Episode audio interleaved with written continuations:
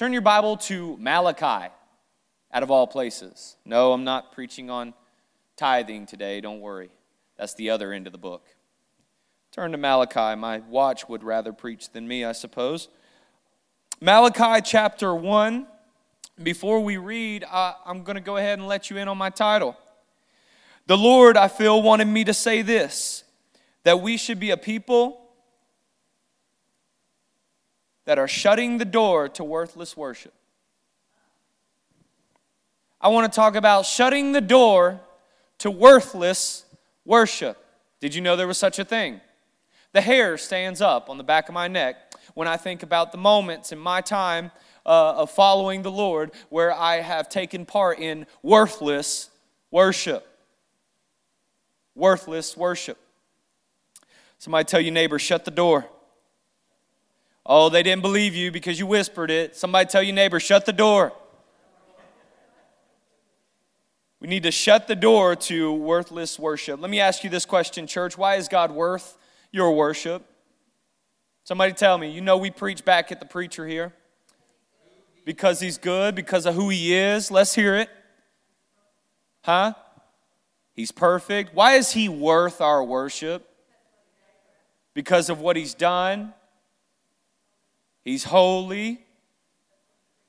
That's what He created us for. By golly, if we don't cry out the praises of God, the rocks will cry out in our place. There's an old song I'm sure Becky will sing one day. I don't want the rocks to cry out in my place. I sure don't. Give me two more. Why is God worthy of our worship? Bless you. What?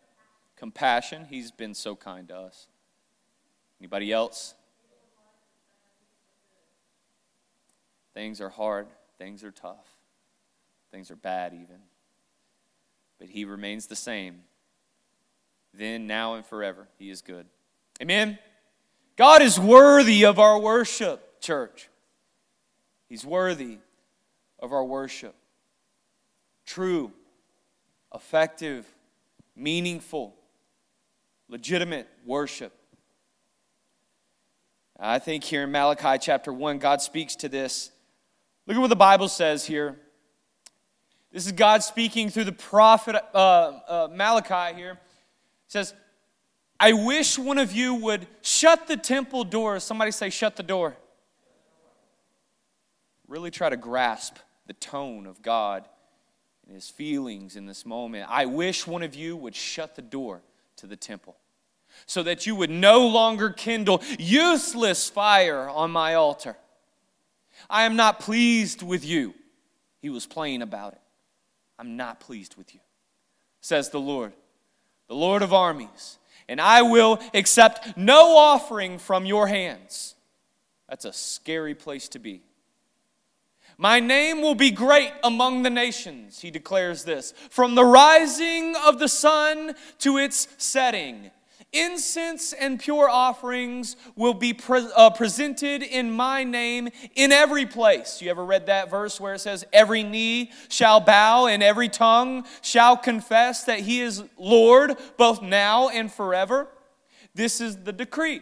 Incense and pure offerings or worship will be presented in my name in every place because my name will be great among the nations says the Lord of armies. Almost in a tone of whether you like it or not. But you are profaning it when you say the Lord's table is defiled and its product, its food, is contemptible. You also say, Look, what a nuisance and you scorn it, says the Lord of armies. You bring stolen, lame, or sick animals. You bring, in other words, you're bringing the lesser value to the table of the Lord. You're bringing uh, the, the least effort to the table of the Lord. He says, You bring this as an offering to me. I am to accept this from you? Ask the Lord. The deceiver is cursed who has an acceptable male in his flock and makes a vow, but sacrifices a defective animal to the Lord. For I'm a great king. Somebody say, He's great. He is a great king, says the Lord of armies, and my name will be feared among the nations. Amen. Somebody say amen. So, to get the picture here, as we talk about shutting the door to worthless worship, this is God speaking to his people about the posture of their heart as they come before him in worship in this mundane manner. And they bring to him the blemished from their flock when they know they have the good and perfect sacrifice to bring before the Lord. They bring to him very little effort in their worship. And he says through the prophet, I wish they would just shut the door. If that don't stand your hair up on your neck, I don't know what will.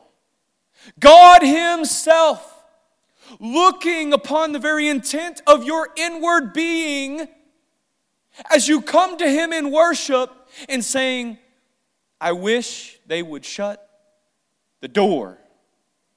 Why? Because it's worthless if it means nothing.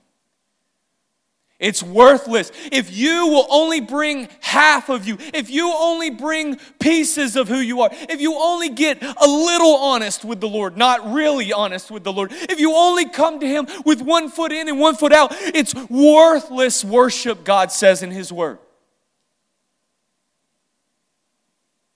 It's worthless. I wish they'd shut the door because it's worthless. Oh, but God is good, though, and He's so kind. His mercy endures forever. Thank God that He is so powerful to have mercy on us that when we come in here in this posture of worthless worship, He loves us anyway cares about us anyway. He goes with us anyway. Because when we fail, He flourishes. When we fall, He flies. Praise the Lord in this place. He's good. But today, the Lord wanted me to say this to myself and to all of us here under the sound of my voice, whether you're watching online or whether you're in this room today. You need to shut the door to worthless worship. Father, I pray your blessing in this moment as I read from your word and as I preach this message. God, I pray that you would speak directly to us and make us afresh and anew today with this new perspective and let us not take part in any more worthless worship. Personally, we want to draw closer to you, Lord. In the mighty name of Jesus, we ask. Amen. I think, and this is what I believe I believe faith, hope, and love are the streams that feed the rivers of your worship. I think it's from faith that we worship. It's from the hope that we have in God that we worship. And it's from this love that we have for the Lord that we worship.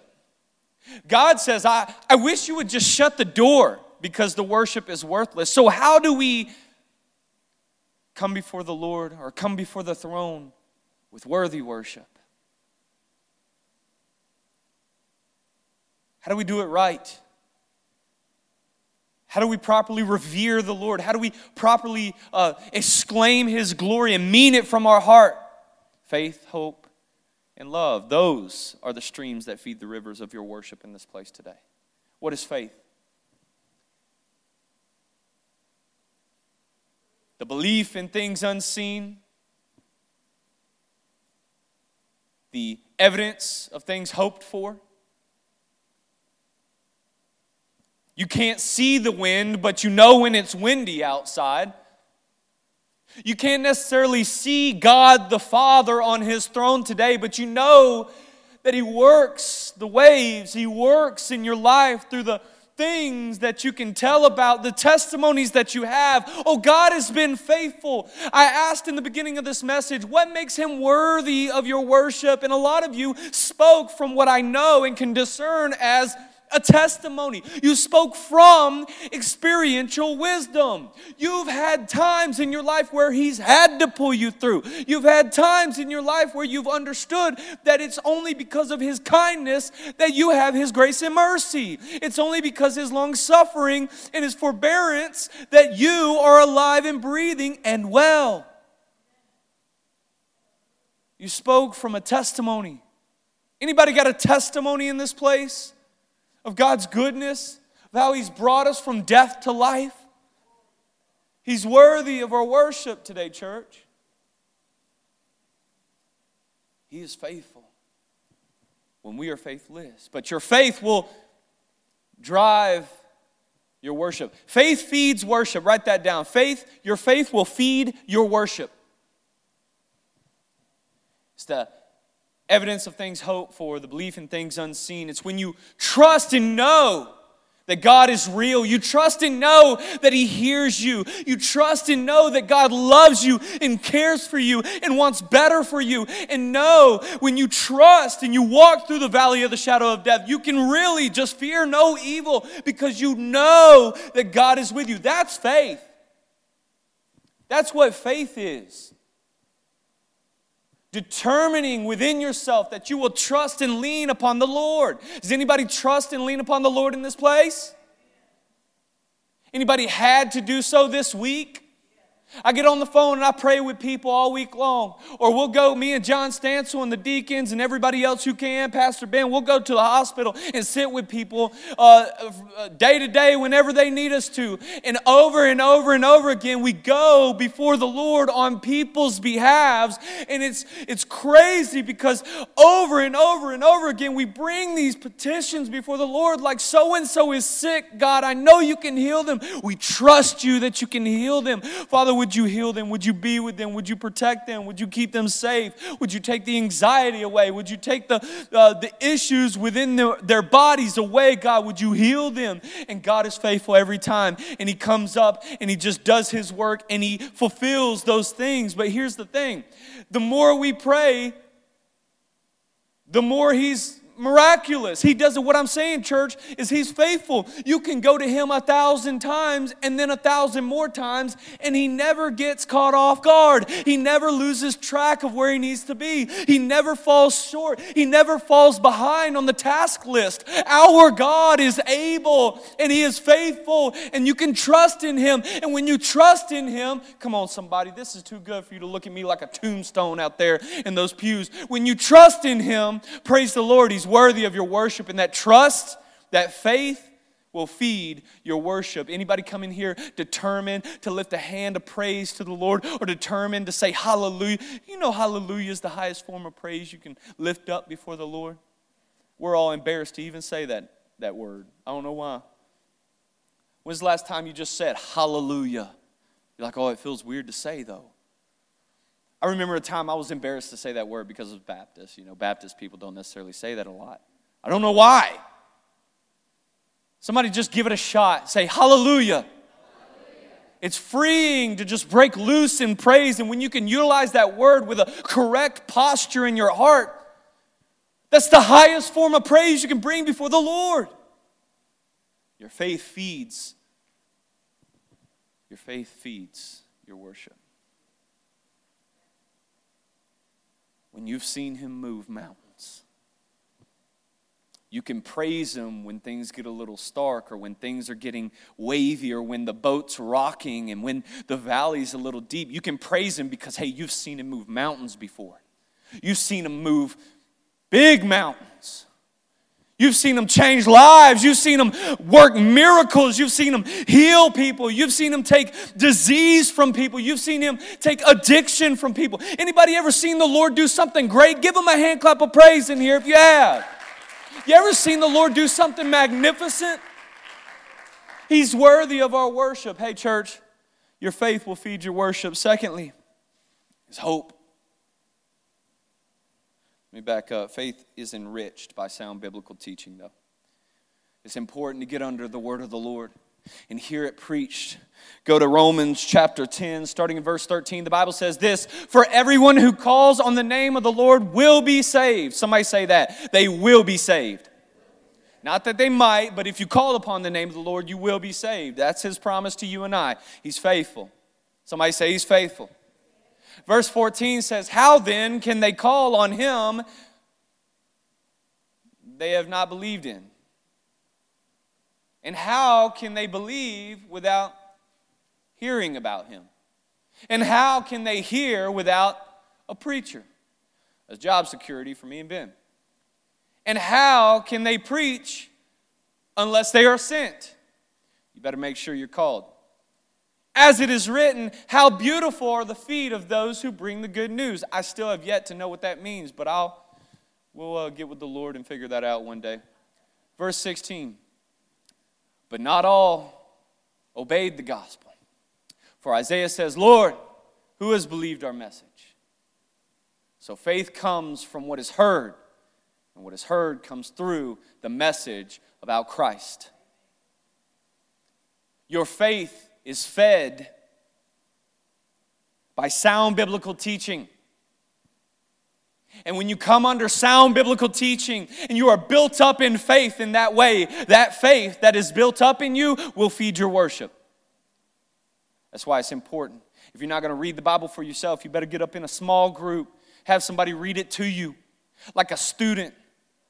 Like a student, you just get humble before the Lord and you sit before somebody you sit before somebody with that thing in your hands, and you may not be able to understand it all. You may not be able to read it all. You may not be able to discern the context of what it's saying, but you get a, there is still power in God's anointed. There's still power in God's called. When God uses somebody to lead another, that's called multiplication. That's called discipleship. We want AI to lead somebody to Christ these days. No, there is still a reason for a preacher. There's still a purpose for a teacher. When you get up underneath somebody that'll read the Bible to you and lead you in faith, then that faith feeds your worship. That's what causes a loud shout of praise up in here on a Sunday morning. That's what fuels the fire during worship. That's, that's what gives you the ability to clap your hands in praise and shout hallelujah in this place. It just happens, it flows organically. Why? Because your faith feeds your worship. Next is hope. First, tech, uh, First Timothy, sorry, First Timothy uh, chapter 4, verse 10 says this For this reason we labor and strive because we have put our hope, somebody say hope. For this reason, what reason? This reason we labor and strive because we have placed our hope in the living God who is the Savior of all people, especially those who believe. He is the Savior of, uh, of all people. What did it say? We strive because we've placed our hope in the living God. You know, your hope, your hope will be your strength's driving force. It's when you hope. It's when you have hope. It's when you hope in something that's strong. It's when you have a hope that lasts, a hope that's enduring. You have a goal in mind. Even if you can't see it, you have a hope, so you have a goal. Let me say that again. You have a hope, so you have a goal. Somebody say it with me. You have a hope, so you have a goal. So the valley may be deep and the mountains may be tall. And it may be dark and it may be scary, but I have a hope in the living God, and so I have a goal. So I'll just keep walking. I'll keep moving forward. And when it hurts, I'll move forward again. Why? Because I have a hope. So I have a goal. If I can just get to the Lord, if I can finish this race, if I can do it well, if I can get to that moment where the Lord looks at me and says, Well done, son, my good and faithful servant.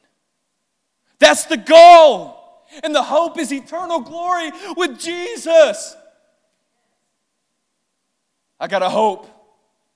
I put my hope in the living God, creator of all things. So I have a goal. Somebody say amen. Hope will be your strength driving force. When your strength needs a little extra muscle, hope will carry it.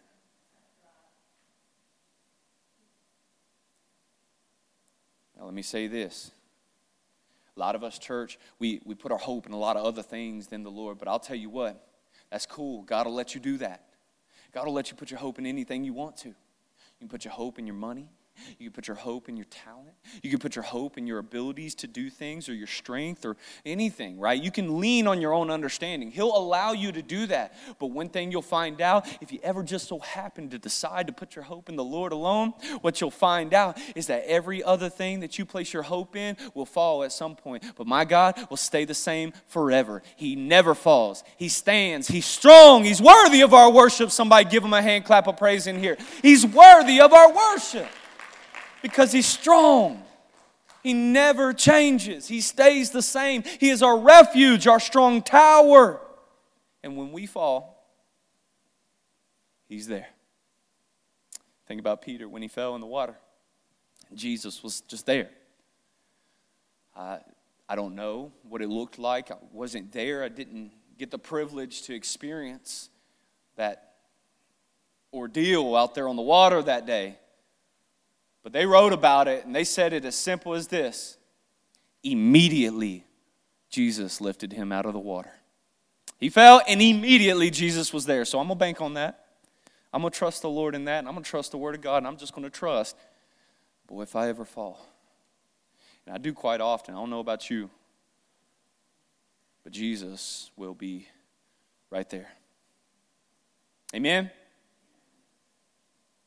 Now, what does that do for you and I? That, in and of itself, is the hope. That very proclamation is the hope that Jesus is always on time and he's always right there. And you can put your hope in that. Faith and hope. Faith and hope. I think about the three Hebrew boys standing before a great statue. You know where I'm going. Shadrach, Meshach, and Abednego told that you will be you will talk like we talk. Nebuchadnezzar telling them that you will talk like we talk you will walk like we walk you will be indoctrinated to believe how we believe and i'm going to erect this statue and it's going to be huge and it's going to be worthy of your worship so he said. And when the music begins to play i want you to face towards it then bow and worship the statue well, when it came time for uh, everybody to, and it was a multitude, the Bible says, a lot of people out there.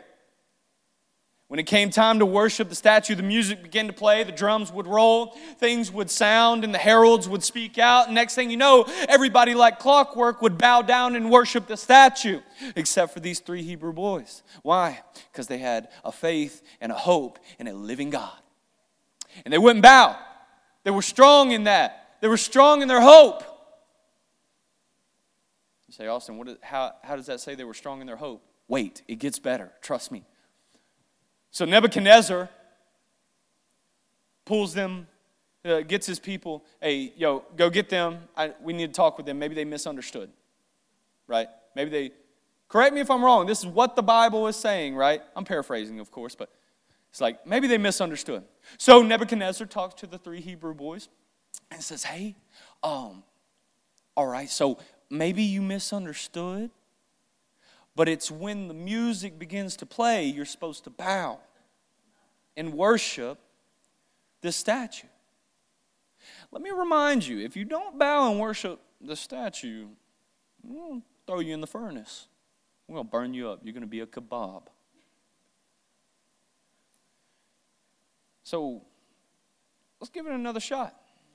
So they go to give it another shot, and guess what these boys did? They stood right there. They stood in their hope. They stood. And so Nebuchadnezzar was like, oh no, this is not going to happen. You will obey me. You will listen to me. And so Nebuchadnezzar calls him up. He says, hey, I told you, you got to bow to this statue. You got to worship this statue and three Hebrew boys. He said, Nebuchadnezzar, I remember this reading, uh, reading through this. It's a big, long chapter in the Bible. I couldn't read it all out for you. We'd be here for two hours, but uh, I just want to paraphrase so you knew kind of the context here if you'd not read it in a long time. So, Nebuchadnezzar, I thought this was great. Nebuchadnezzar's like, hey, why didn't you bow when the music played? Why didn't you worship the statue? And they said, hey, king, uh, this is the boldest statement they make. We have no reason to even answer that question. We don't even have a reason to answer that question because the God we serve is mightier than you. I don't know if you know what that means. That means certain death for these boys, and they knew it. He says, I don't even have a reason to answer that question, King Nebuchadnezzar. Because our God, the living God, is mightier than you, and He will deliver us from the furnace. Oh, I feel a I feel a faith rising up in me right now, and this is the kind of faith I want to exemplify as much as I can because the next step, uh, statement they make is, But even if he doesn't, they say, We don't have to answer you, King Nebuchadnezzar. Our God is mightier than you, and he will deliver us. But even if he doesn't, we will still never bow because we serve him and him alone. Why? Because he is worthy of our worship. That ain't even the good part. So, what happens? Nebuchadnezzar throws him in the furnace, right? And the furnace was heated seven times hotter than it ever was, right? It was so hot that the men who bound Shadrach, Meshach, and Abednego and to throw them into the fire, they had to get close enough to chuck the boys in there, and they burnt up just getting close enough to throw the boys in the furnace. And something happens. One of the men look into the furnace and they say, But, hey, king, didn't we, didn't we throw three men in the fire? I was like, Yeah, yeah, I thought we did, yeah. I thought so. I know the two, uh, uh, Jimmy and Joe, they, I mean, they fell out, but we threw three men in the fire. He said, Why is there another one in there? And they're all walking around. They're all walking around. Didn't we heat this thing up seven times hotter than it's ever been? Oh, I'm about to shout. They're all walking around, and one of them looks like the Son of God. Praise God. Jesus was the fourth man in the fire. He is worthy of our worship. It's upon that faith and hope that you stand, and when you stand boldly on that faith and hope, you can stand boldly like these three men, these three Hebrew boys, and just say, King, we aren't going to bow to you. Let me put it in context. Devil, we won't bow to you. Sickness, pain, you are not my authority. Cancer, you don't own me. Anxiety, you don't tell me who I worship. Fear, addiction, pain, you don't tell me who I worship. I got some people in here that know about that C word, oh, cancer. They've been through it. But who was the fourth man in the fire with you? That's why he's worthy of our worship. That's what our hope and our faith comes from. He's walked through the fire with me before. I could sit here and tell you all kinds of testimonies. I'm sure you could talk to me back and tell me testimonies how he's walked through that fire or he's walked through the valley with you. Or some of you are walking through a valley right now and you're hoping and wishing, oh God, would you be this for me? I hear the preacher preaching and I hear the people testifying. I hear people clapping their hands like they know what he's talking about. But God, would you just show me? I promise you he will if you stand boldly like them boys do. I promise you he will. He will show up and be that fourth man in the fire with you. He will show up and walk through that valley with you. He will be your light at the end of the tunnel because He is your light at the end of the tunnel, church. He is worthy of our worship. You about preach me out. Lastly, is love. Love. Where would we be without love? I can't make it a day without Sandy's love. I got to have my Sandy. I'm the only one she won't kill if I call her that. Some of y'all get away with it because she likes you, but oh, Sandy. She used to give me the desk there. Now I think she thinks it's cute, so I'm going to keep doing it. Love, 1 Corinthians chapter 13.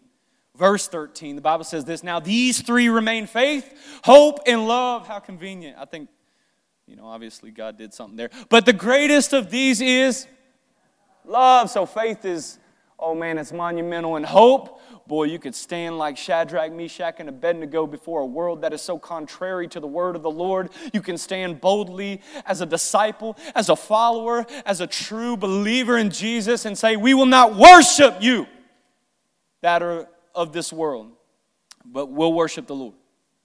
And you can do all that, and that's magnificent. But the greatest out of all of that is love. It's love. We strive to be loved. We want so badly to be loved, us people, humans.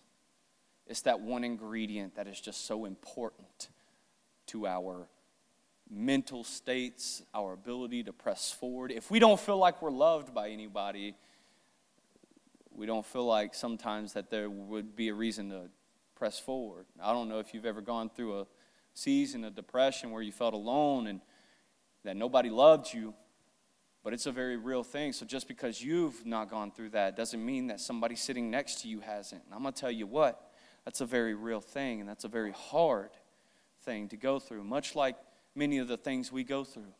But I'm going to tell you what, there's a love that's everlasting. And there's a lover that will love you to the uttermost. I'm talking the kind of love that is never ending and never changing, right? God doesn't love you any more tomorrow than He does today or as he always has. He loves you the same right now as when he did, as he formed you in your mother's womb. He will never love you more because he can't love you more. He loves you with the utmost love.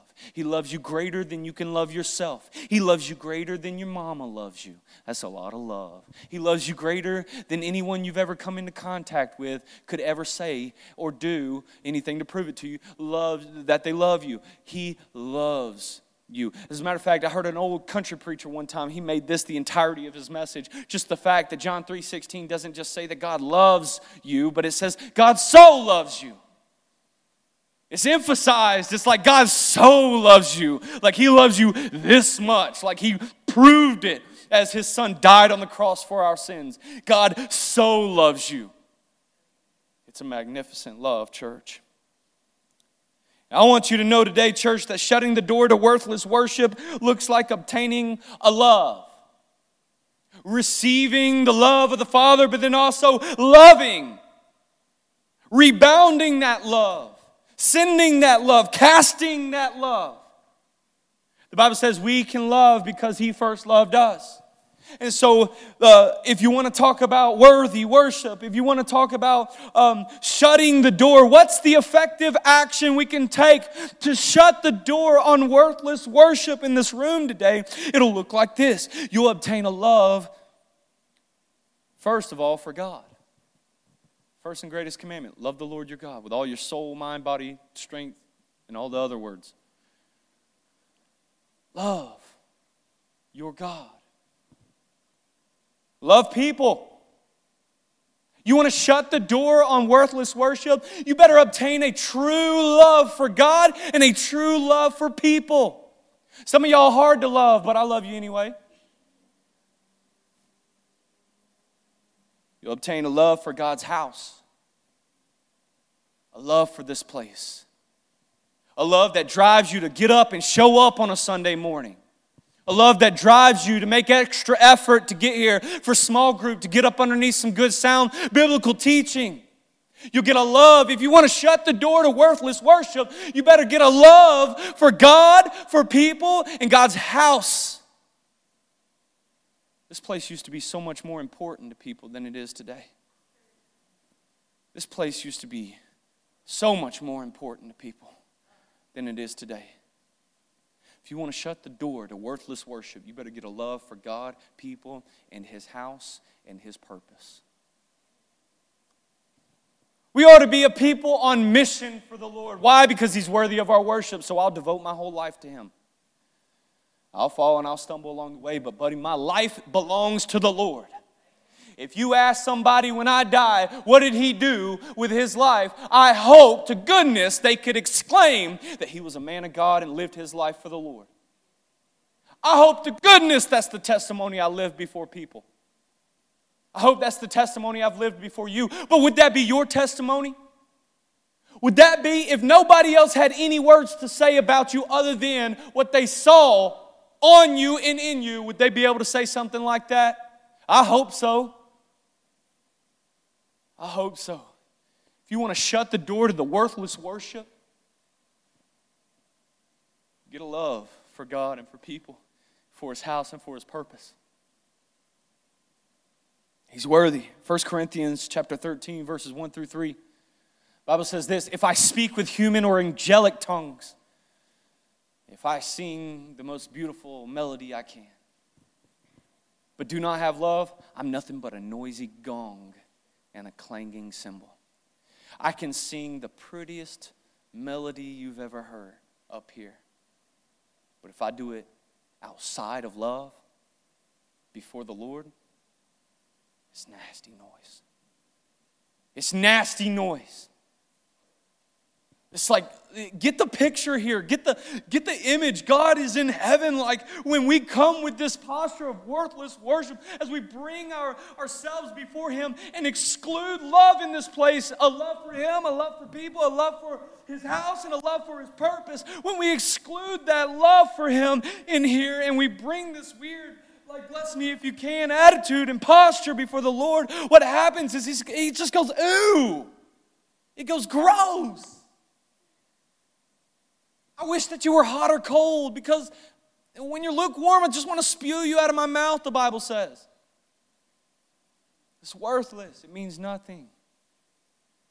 He says, I have the, if I have the gift of prophecy and understand all the mysteries and all knowledge, and if I have faith so that I can move mountains but do not have love, I am nothing.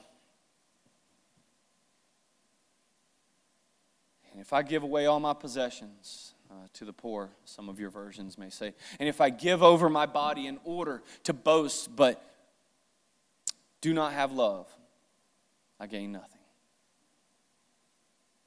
Do you get the picture? Put your finger right there in your Bible because we're going to come back to that chapter. Uh, chapter. But do you get the picture there? My worship unto the Lord is not authentic. Hear me clearly, church.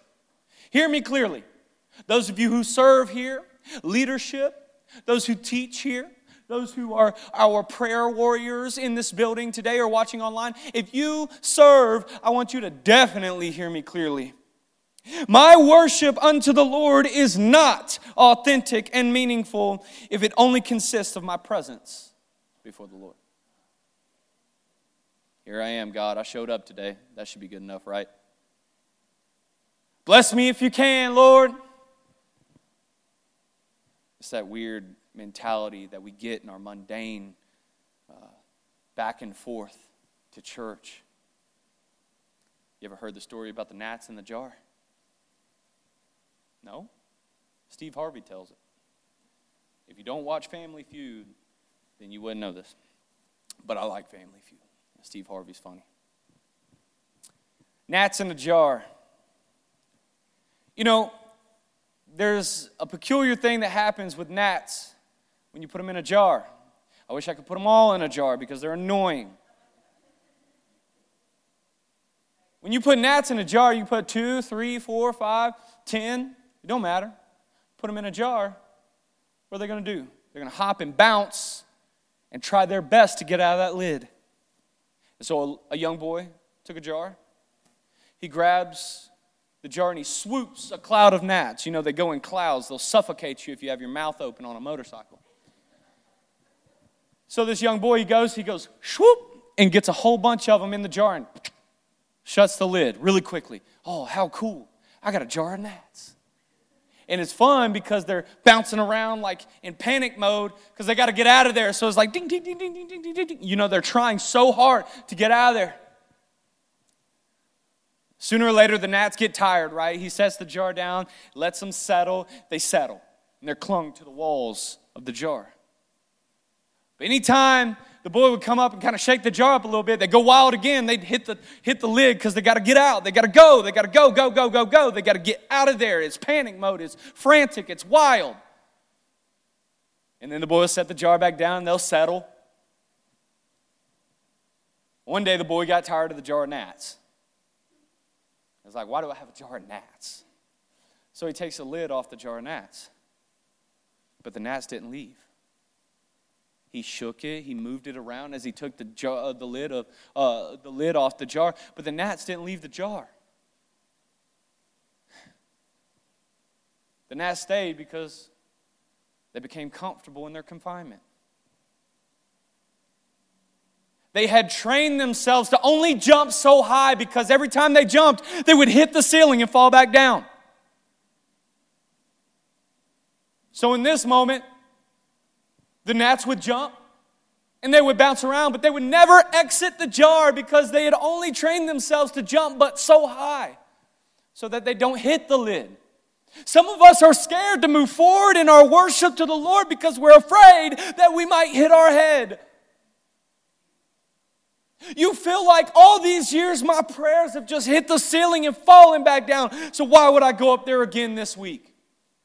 Why would I bow at the altar and pray to the Lord this week? My prayers hit the ceiling and fall back down. You've trained your worship to only go but so far.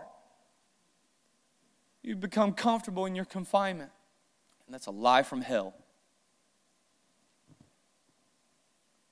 That's a lie straight from the devil. Get out of that.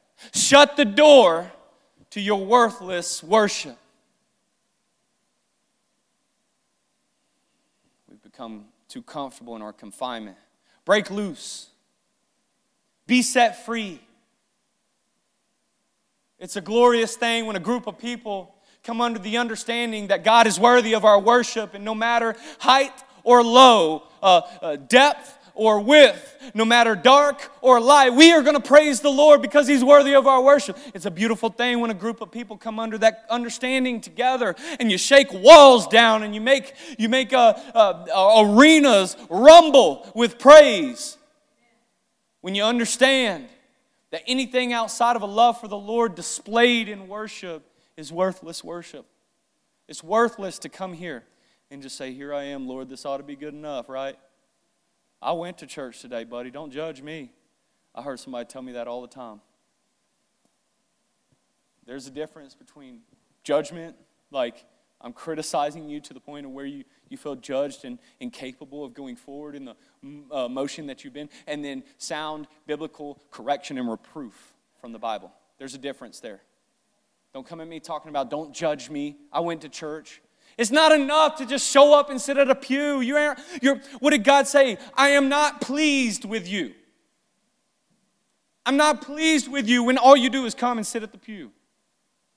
It's all about what's in you. We can have all the fancy lights. Well, one day, maybe we will. We could build the biggest building and have all the great facilities. And maybe one day we will. But if we don't have love, we ain't nothing. We ain't nothing. A social club, maybe. We make each other feel good, maybe. Hang out, maybe. But before the Lord, it's not pleasing. It's not pleasing. Your worship means nothing if you come only before the Lord with just your presence and no posture of your heart in love with Him. How do we love the Lord? Well, we receive His love for us. In other words, you have no excuse. He loves you to the uttermost right now as it stands. So much so that He's had mercy on you to give you that next breath you're about to take right now. Mm. He gave me that one through His mercy because Lord knows I don't deserve it. I've messed up too many times. I've gone against the Lord. I've sinned too many times. I'll sin. You leave me to myself long enough, I'll sin. I'll fall short of the glory of God. Don't look at me like you're, you're not experiencing the same thing. We all fall short of the glory of God. But His grace, that's the thing I'm getting to here. His grace and mercy is crazy. His love for you is crazy. It's a crazy love. I encourage you, it's an old book, but Francis Chan wrote a book one day called Crazy Love. It sold millions in a moment of uh, no time at all. And he gave it all to the church. He gave every dime that he made off that book to the church. Test me. Look it up. It's crazy. But it became one of the most monumental books to build my faith because it let me understand, it made me understand the depth of God's love for me. and that yet, while I was still a sinner, Christ died for me, and He loves me, and He cares about me. And the same is for you in this place. Meaningful worship unto the Lord is a love pursuit. It's a pursuit of love. It's a pursuit of love whose intention is to reach the Father's heart.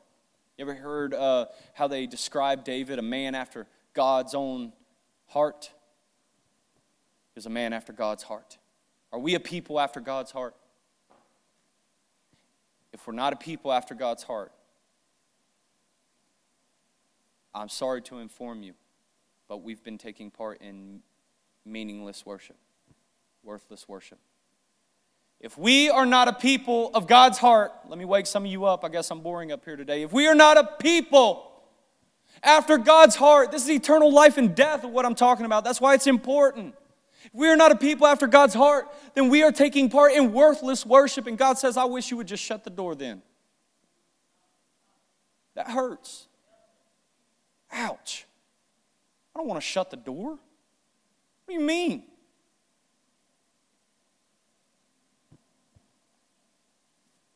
You ever heard somebody say, ah, I just didn't like worship today? It just didn't suit me. Good thing, buddy, we wasn't worshiping you.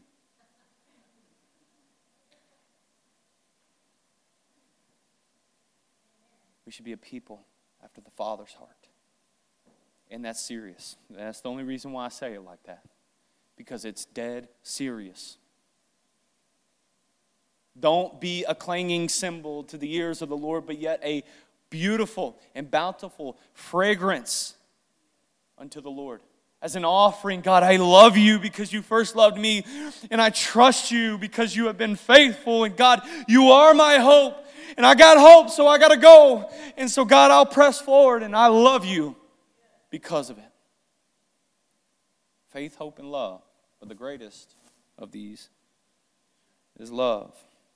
If you're let me let me narrow it down. Let me let me wind up here so we can get to lunch. If you're finding it hard to love God, love people, love God's house and love his purpose, if you're finding it hard to do so as of late, I'm fixing to throw this watch in the trash. You're finding it hard to love God, love people, love God's house, love God's purpose, maybe it's because you haven't yet experienced the depth of God's love for you yet.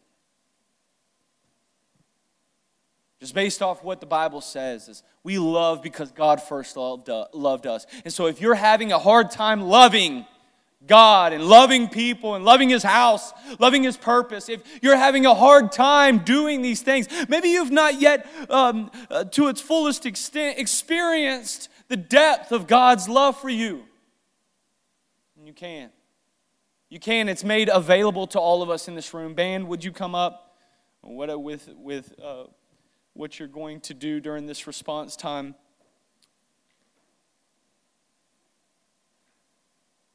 First John 4:19 says we love because he first loved us. But then go forward, 1 Corinthians 13.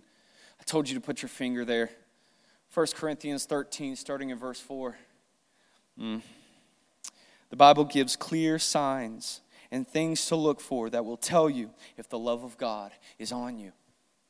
It'll tell you the Bible will tell you if you've been experiencing the love of God. The Bible will tell you if you have the love of God in you. Listen closely. Love is patient. Love is kind. Love does not envy, is not boastful, is not arrogant, is not rude, is not self seeking, is not irritable, it does not keep a record of wrongs. Hang on to that one, buddy. Uh, verse 7 it bears all things, believes all things, it hopes all things, and endures all things. Verse 8 says, Love never ends. And then it goes on with the context there. Did you get that? Description of love? The Bible is very clear, it'll let you know exactly what to look for to see if the love of God is in you and on you, if God loves you if you've been experiencing the depth of God's love, you should experience that. Because God loves you, the Bible says. But let's nail that board into the wall right now. Just check this out the extravagance of the biblical view of love is that it says this in 1 John chapter 4. We have come to know and to believe the love that God has for us. God is love. And the one who remains in love remains in God, and God remains in him. say, Austin, why is that so extravagant? Why is that the extravagance of the biblical view of love? Let's go back to 1 Corinthians chapter 13 verse 4. If we're going to take the Bible seriously as it says God is love, then we'll look at this and we'll say, God is patient. Mm. God is so kind. God doesn't envy any of you. He's not boastful. He's not arrogant. God's not rude. He's not self seeking. He's not, uh, he's not irritable and, and he doesn't keep a record of wrongs through the mercy and the love of Jesus on the cross. Thank you that he doesn't keep a record of wrongs. Love finds no joy in unrighteousness. God finds no joy in unrighteousness, but rejoices in the truth. When you bring your true, unadulterated self before the Lord, God bears all things, and boy, hasn't he on the cross. He believes all things, hopes all things, endures all things. God never fails.